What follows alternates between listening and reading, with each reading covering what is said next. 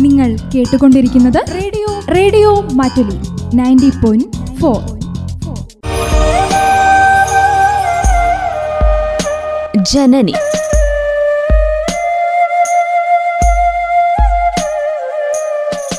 Ayurveda medical association of India state വനിതാ committee March എട്ട് വനിതാ ദിനത്തോടനുബന്ധിച്ച് തയ്യാറാക്കി അവതരിപ്പിക്കുന്ന ആരോഗ്യ ബോധവൽക്കരണ പരിപാടി.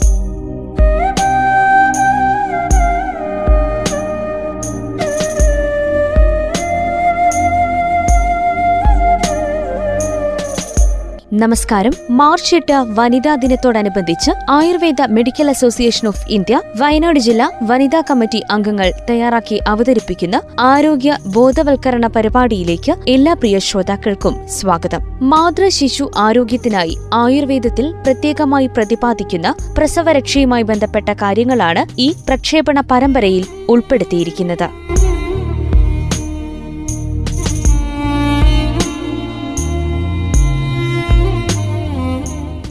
എല്ലാവർക്കും നമസ്കാരം.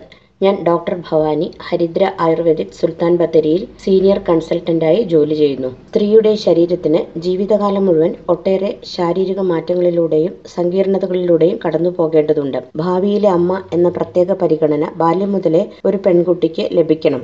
മറ്റൊരു ജീവൻ മാസങ്ങൾക്കുള്ളിൽ വളർന്നു വികസിച്ച് മാതൃശരീരത്തിൽ ഏതാനും ക്ഷതങ്ങൾ ബാക്കിയാക്കി പുറത്തിറങ്ങുന്നു. ഈ മാതൃത്വത്തിലേക്കുള്ള കാൽവെപ്പ് കൂടുതൽ വെല്ലുവിളികളും സങ്കീർണതകളും നിറഞ്ഞതാണ്. തസ്യാസ്തു ഖലു യോ സ സ കൃച്ചരസാധ്യഭവതി അസാധ്യവ എന്ന് തുടങ്ങുന്ന ആയുർവേദ ശാസ്ത്രഭാഗം പ്രസവാനന്തരം സ്ത്രീ പൂർവസ്ഥിതി പ്രാപിക്കാൻ എത്രത്തോളം പരിചരണങ്ങൾക്ക് അർഹയാണ് എന്നുകൂടി വ്യക്തമാക്കുന്നു. ഞാൻ ഇവിടെ പറയാൻ പോകുന്നത് പ്രസവാനന്തരം സാധാരണയായി കണ്ടുവരാറുള്ള വിഷമങ്ങളാണ്. പ്രസവിച്ച സ്ത്രീയെ സൂതിക എന്നാണ് ആയുർവേദം പറയുന്നത്. അതിനു ശേഷമുള്ള ആറാഴ്ച കാലമോ അടുത്ത ആർത്തവം വരെയുള്ള കാലമോ സൂതിക കാലമായി കണക്കാക്കപ്പെടുന്നു. മിക്കവാറും സ്ത്രീകൾക്ക് പ്രസവത്തോടനുബന്ധിച്ച് പനി ഉണ്ടാകാറുണ്ട്. ഇതിനെ സൂതിക ജ്വരം എന്ന് പറയുന്നു. ഇത് ക്രോധം മലമൂത്രാദി വേഗങ്ങളെ തടുക്കുക വേഗധാരണം എന്ന് പറയും. ശോകം കടു അമ്ളം എരിവ് എന്നീ രസങ്ങളുടെ അമിതോപയോഗം രക്തക്ഷയം എന്നിവ മൂലമാണ് സാധാരണയായി ഉണ്ടാകുന്നത്. ഒരിക്കൽ ഒരു സൂതിക പനിയായി വന്നാൽ അത് എന്താണ് ഏതാണ് അതിന്റെ പാത്തോളജിക്കൽ കണ്ടീഷൻ നോക്കി വേണം ചികിത്സിക്കാൻ. നൂറ് ഡിഗ്രി ഫാരൻഹീറ്റിൽ കൂടുതലായി ഇരുപത്തിനാല് മണിക്കൂറിന് ശേഷവും തുടരുകയാണെങ്കിൽ അത് പ്യൂർപെറൽ സെപ്സിസ് എന്ന അവസ്ഥയിലായി മാറാം. വൈകുന്നേരങ്ങൾ ഇടവിട്ട് കിടുങ്ങലോടുകൂടെയുള്ള ഉയർന്ന പനിയും ഇടയ്ക്കിടയ്ക്ക് ഉണ്ടാവുകയും ചെയ്യുന്നത് ഒരു മൂത്രാശയ അണുബാധയുടെ ലക്ഷണമാവാം. അതായത് യു ടി ഐ. ഇത് ഗർഭധാരണ സമയത്തും ഉള്ളവർക്കാണെങ്കിൽ അത് പ്രസവശേഷവും തുടർന്ന് കാണാറുണ്ട്. അണുബാധ പലതരത്തിലാകാം. സാധാരണ ഈ യു ടി ഐ വരുന്നത് മതിയായ വെള്ളം കുടിക്കാത്തത് കൊണ്ടും ആകാം. പിന്നെ സാധാരണ വരുന്നത് അണുബാധ വരുന്നത് ജനനേന്ദ്രിയത്തിൽ വരുന്ന വ്യത്യാസം ക്ഷതങ്ങൾ മൂലം എപ്പിസിയോട്ടമി മുതലായവ കൊണ്ട്. സാധാരണ പ്രസവത്തിലും സിസേറിയൻ പ്രസവത്തിൽ മൂത്രം കെട്ടിക്കിടക്കുമ്പോൾ യൂറിനറി കത്തീറ്റർ ഉപയോഗിക്കുന്നത് മൂലവും അണുബാധ വരും. മൂത്രത്തിൽ പഴുപ്പ് പോകാൻ വിഷമം കിടുങ്ങൽ അടിവയറൽ വേദന ഇവ കാണുമ്പോൾ തന്നെ വിദഗ്ധ പരിശോധന നൽകേണ്ടതാണ്. അതല്ലെങ്കിൽ അത് മറ്റു ശരീരഭാഗങ്ങളിലേക്ക് വ്യാപിക്കുന്നു. ജനനേന്ദ്രിയത്തിൽ വരുന്ന അണുബാധയ്ക്ക് മറ്റൊരു കാരണം വൃത്തിഹീനമായ ചുറ്റുപാടുകൾ ഡയബറ്റീസ് അമിതവണ്ണം എന്നിവയും കൂടിയാണ്. നേരത്തെ വെള്ളം പൊട്ടിപ്പോക അധിക നേരം വേദന ഉണ്ടായിരിക്കുക ഇവ കൂടി അണുബാധയുടെ ലക്ഷണങ്ങളാണ്. യോനിസ്രവം പഴുപ്പ് കലർന്നു പോവുക അധികമായി പോവുക അമിത വേദനയോടുകൂടി പോവുക എന്നീ അവസ്ഥയും ശ്രദ്ധ അർഹിക്കുന്നു. ഇങ്ങനെയുള്ള അവസ്ഥയിൽ ഇത് ബ്ലീഡിംഗ് അഥവാ രക്തസ്രാവത്തെ ഉണ്ടാക്കുന്നു. ഈ ഇൻഫ്ലമേഷൻ കണ്ടീഷൻ നേരത്തെ അറിഞ്ഞില്ലെങ്കിൽ ഗർഭപാത്രത്തിന്റെ അടുത്ത കോശങ്ങളിലേക്ക് കൂടി വ്യാപിച്ച് പെൽവിക് സെല്ലുലൈറ്റിസ് സെപ്റ്റിസീമിയ എന്ന മാരകമായ അവസ്ഥയിലേക്ക് കൂടി നയിച്ചേക്കാം. പിന്നെ രക്തസ്രാവം കണ്ടുവരുന്ന പ്ലാസന്റയുടെ അവശിഷ്ടങ്ങൾ ഗർഭപാത്രം പുറന്തള്ളുമ്പോഴാണ്. പ്രസവം കഴിഞ്ഞ് സാധാരണയായി മൂന്ന് അഞ്ച് ദിവസത്തിൽ ബ്ലീഡിംഗ് തുടങ്ങി നിറം മങ്ങി മഞ്ഞ നിറം വെള്ള നിറം ഇങ്ങനെ ആയി നാല് മുതൽ ആറാഴ്ച വരെ കാണുന്നു. ചെറിയ ബ്ലീഡിംഗ് ഈ കാലയളവിൽ മുഴുവൻ ഉണ്ടായെന്നും വരാം. അത് സാധാരണമാണ്. അതിന് വിപരീതമായി ബ്ലീഡിംഗ് നിൽക്കാതിരിക്കുക അമിതമായി പോവുക എന്നീ അവസ്ഥയിൽ വിദഗ്ധ ചികിത്സ ആവശ്യമാണ്. പ്ലാസന്റൽ വേസ്റ്റ് പുറന്തള്ളുന്നതിനുള്ള മുൻകരുതൽ എടുക്കേണ്ടതാണ്. ഈ അവസ്ഥ ഗർഭാശയം പഴയ രീതിയിലേക്ക് മടങ്ങിപ്പോകുന്നത് തയ്യാറെടുക്കുന്നതിന് താമസിപ്പിക്കുക കൂടി ചെയ്യുന്നു. പിന്നെ അണുബാധ വരുന്ന സ്ഥലങ്ങളിലുള്ള വീക്കം വിള്ളൽ പഴുപ്പ് എന്നിവ കൊണ്ടാണ്. കുഞ്ഞിന് പാൽ കൊടുത്തു തുടങ്ങുമ്പോൾ തന്നെ പാലൂറുന്ന ഡക്റ്റുകളിൽ ബ്ലോക്ക് വരാം. പാൽ കുടിക്കുന്നത് കൊണ്ട് കുഞ്ഞിന് നിപ്പിളിൽ മുറിവ് വരാം. ഇതുമൂലം പനി കിടുങ്ങൽ വേദന വേദന പഴുപ്പ് ചുവന്ന നിറ തടിപ്പ് ഇവയെല്ലാം കാണാറുണ്ട്. ഈ അവസ്ഥയിൽ ഇത് ശ്രദ്ധിച്ചില്ലെങ്കിൽ ഇത് സ്തനവിദ്രുതി അല്ലെങ്കിൽ ബ്രസ്റ്റ് ആപ്സസ് എന്ന അവസ്ഥയിലേക്ക് എത്താം. പാൽ കെട്ടി നിന്ന് പഴുപ്പ് വന്ന് നീര് വീക്കം ഇവയോടുകൂടി ഈ ലക്ഷണങ്ങൾ കാണാറുണ്ട്. ഈ അവസ്ഥയിൽ പഴുപ്പ് കീറി ഉണ്ടാകുന്ന മുറിവ് ഉണങ്ങാൻ താമസം നേരിടുന്നു. അതായത് പാൽ ഉറി വരുന്ന സമയമാണ് അതിന്റെ നനവ് മൂലം മുറി ഉണങ്ങാൻ താമസം വരുന്നു. ഇവിടെ കുഞ്ഞിന് ശരിയായ രീതിയിൽ പാൽ കൊടുക്കുവാൻ പരിശീലിപ്പിക്കേണ്ടിയിരിക്കുന്നു.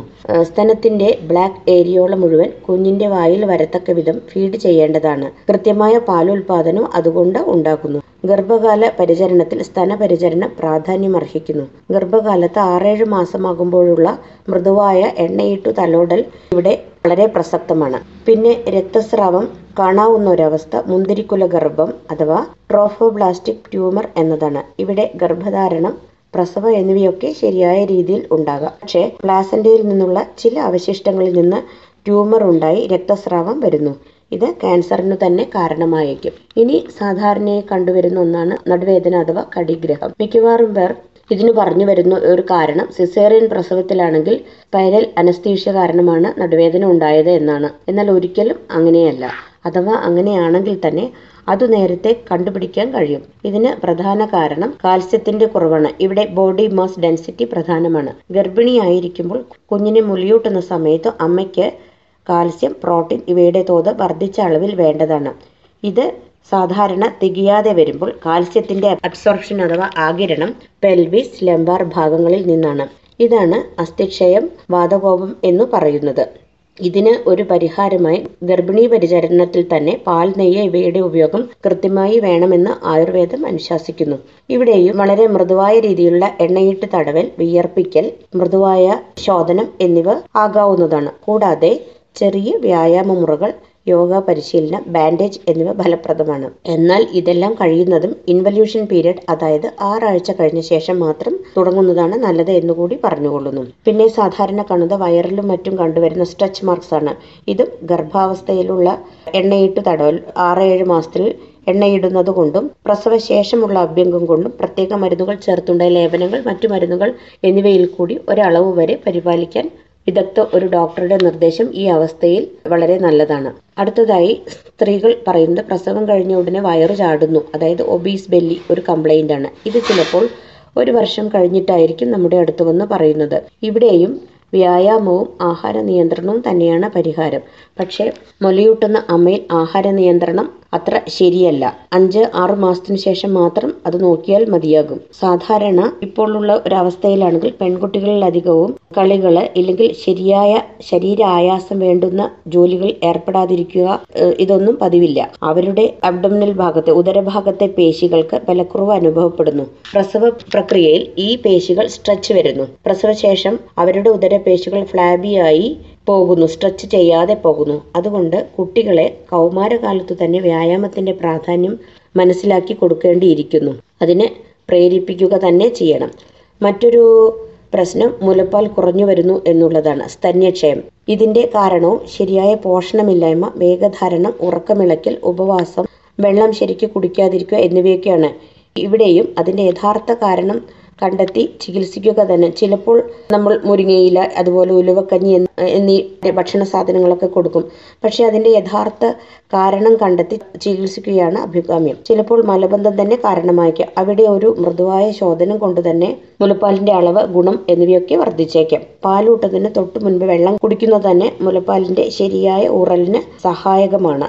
മതിയായ പോഷണത്തോട് കൂടിയുള്ള ഭക്ഷണം കഴിക്കാതിരിക്കുന്ന. ഉപവാസവും ഒട്ടും ശരിയല്ല. പ്രസവകാലത്തും കുഞ്ഞിനെ പാലൂട്ടുന്ന സമയത്ത് ഉപവാസം തീരെ ആശാസ്യമല്ല. ഗൃഹാന്തർഭാഗത്തെ സന്തോഷവും കരുതലും ഈ അവസ്ഥയിൽ പ്രത്യേകം പ്രാധാന്യം അർഹിക്കുന്നു. മറ്റൊരു പ്രധാന കംപ്ലൈന്റ് ആയിട്ട് പറയുന്നത് പോസ്റ്റ് പാർട്ടം ബ്ലൂസ് എന്നതാണ്. പ്രസവാനന്തരം ഒരു സന്തോഷമില്ലായ്മ ആരോടും മിണ്ടാതെ ഇരിക്കുക ഉറക്കമില്ലായ്മ അകാരണമായ കരച്ചിൽ ആകാംക്ഷ എന്നിവയൊക്കെ ആദ്യത്തെ മൂന്നാൽ ദിവസങ്ങൾ ഉണ്ടാകാം. ഇതൊക്കെ സാധാരണമാണ്. കൃത്യമായ സ്നേഹ പരിലാളനങ്ങൾ കൊണ്ട് ഇത് മാറ്റിയെടുക്കാൻ സാധിക്കും. ഒരിക്കലും ഇതൊരു പ്രശ്നമാകാറില്ല. എന്നാൽ രണ്ട് മൂന്ന് ആഴ്ചയിലധികമോ അല്ലെങ്കിൽ മൂന്ന് മാസത്തിനു ശേഷം ഈ ലക്ഷണങ്ങൾ വളരെ ഗുരുതരാവസ്ഥയിൽ കാണാറുണ്ട്.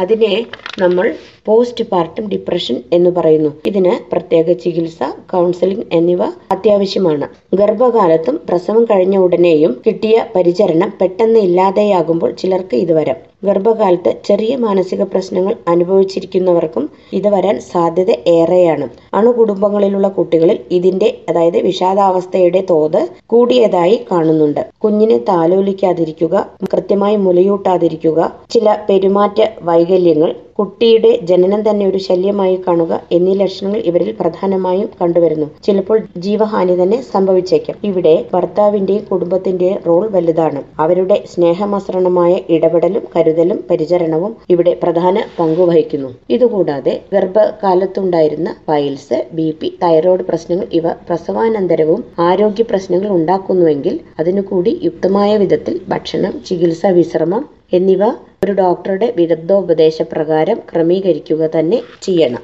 ശാരീരികമായി സ്ത്രീ എത്രമാത്രം ക്ഷതങ്ങളും വെല്ലുവിളികളും ഏറ്റുവാങ്ങുന്നുണ്ടെന്നും സ്വയം മറന്നാണ് അവൾ കുടുംബത്തെ പരിപാലിക്കുന്നതെന്നും അംഗീകരിക്കാനും സ്നേഹവും സംരക്ഷണവും അവൾ കൂടി അർഹിക്കുന്നു എന്ന് തിരിച്ചറിഞ്ഞ് പകർന്നു കൊടുക്കാനും കുടുംബം തയ്യാറാകണം. നന്ദി നമസ്കാരം.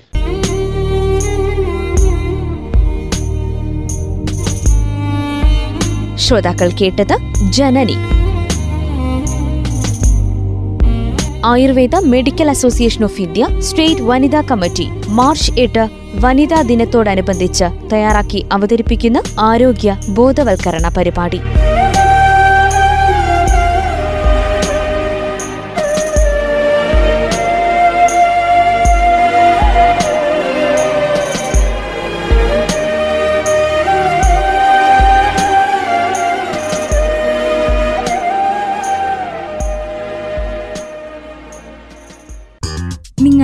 കേട്ടുകൊണ്ടിരിക്കുന്നത് radio. Radio Mattoli.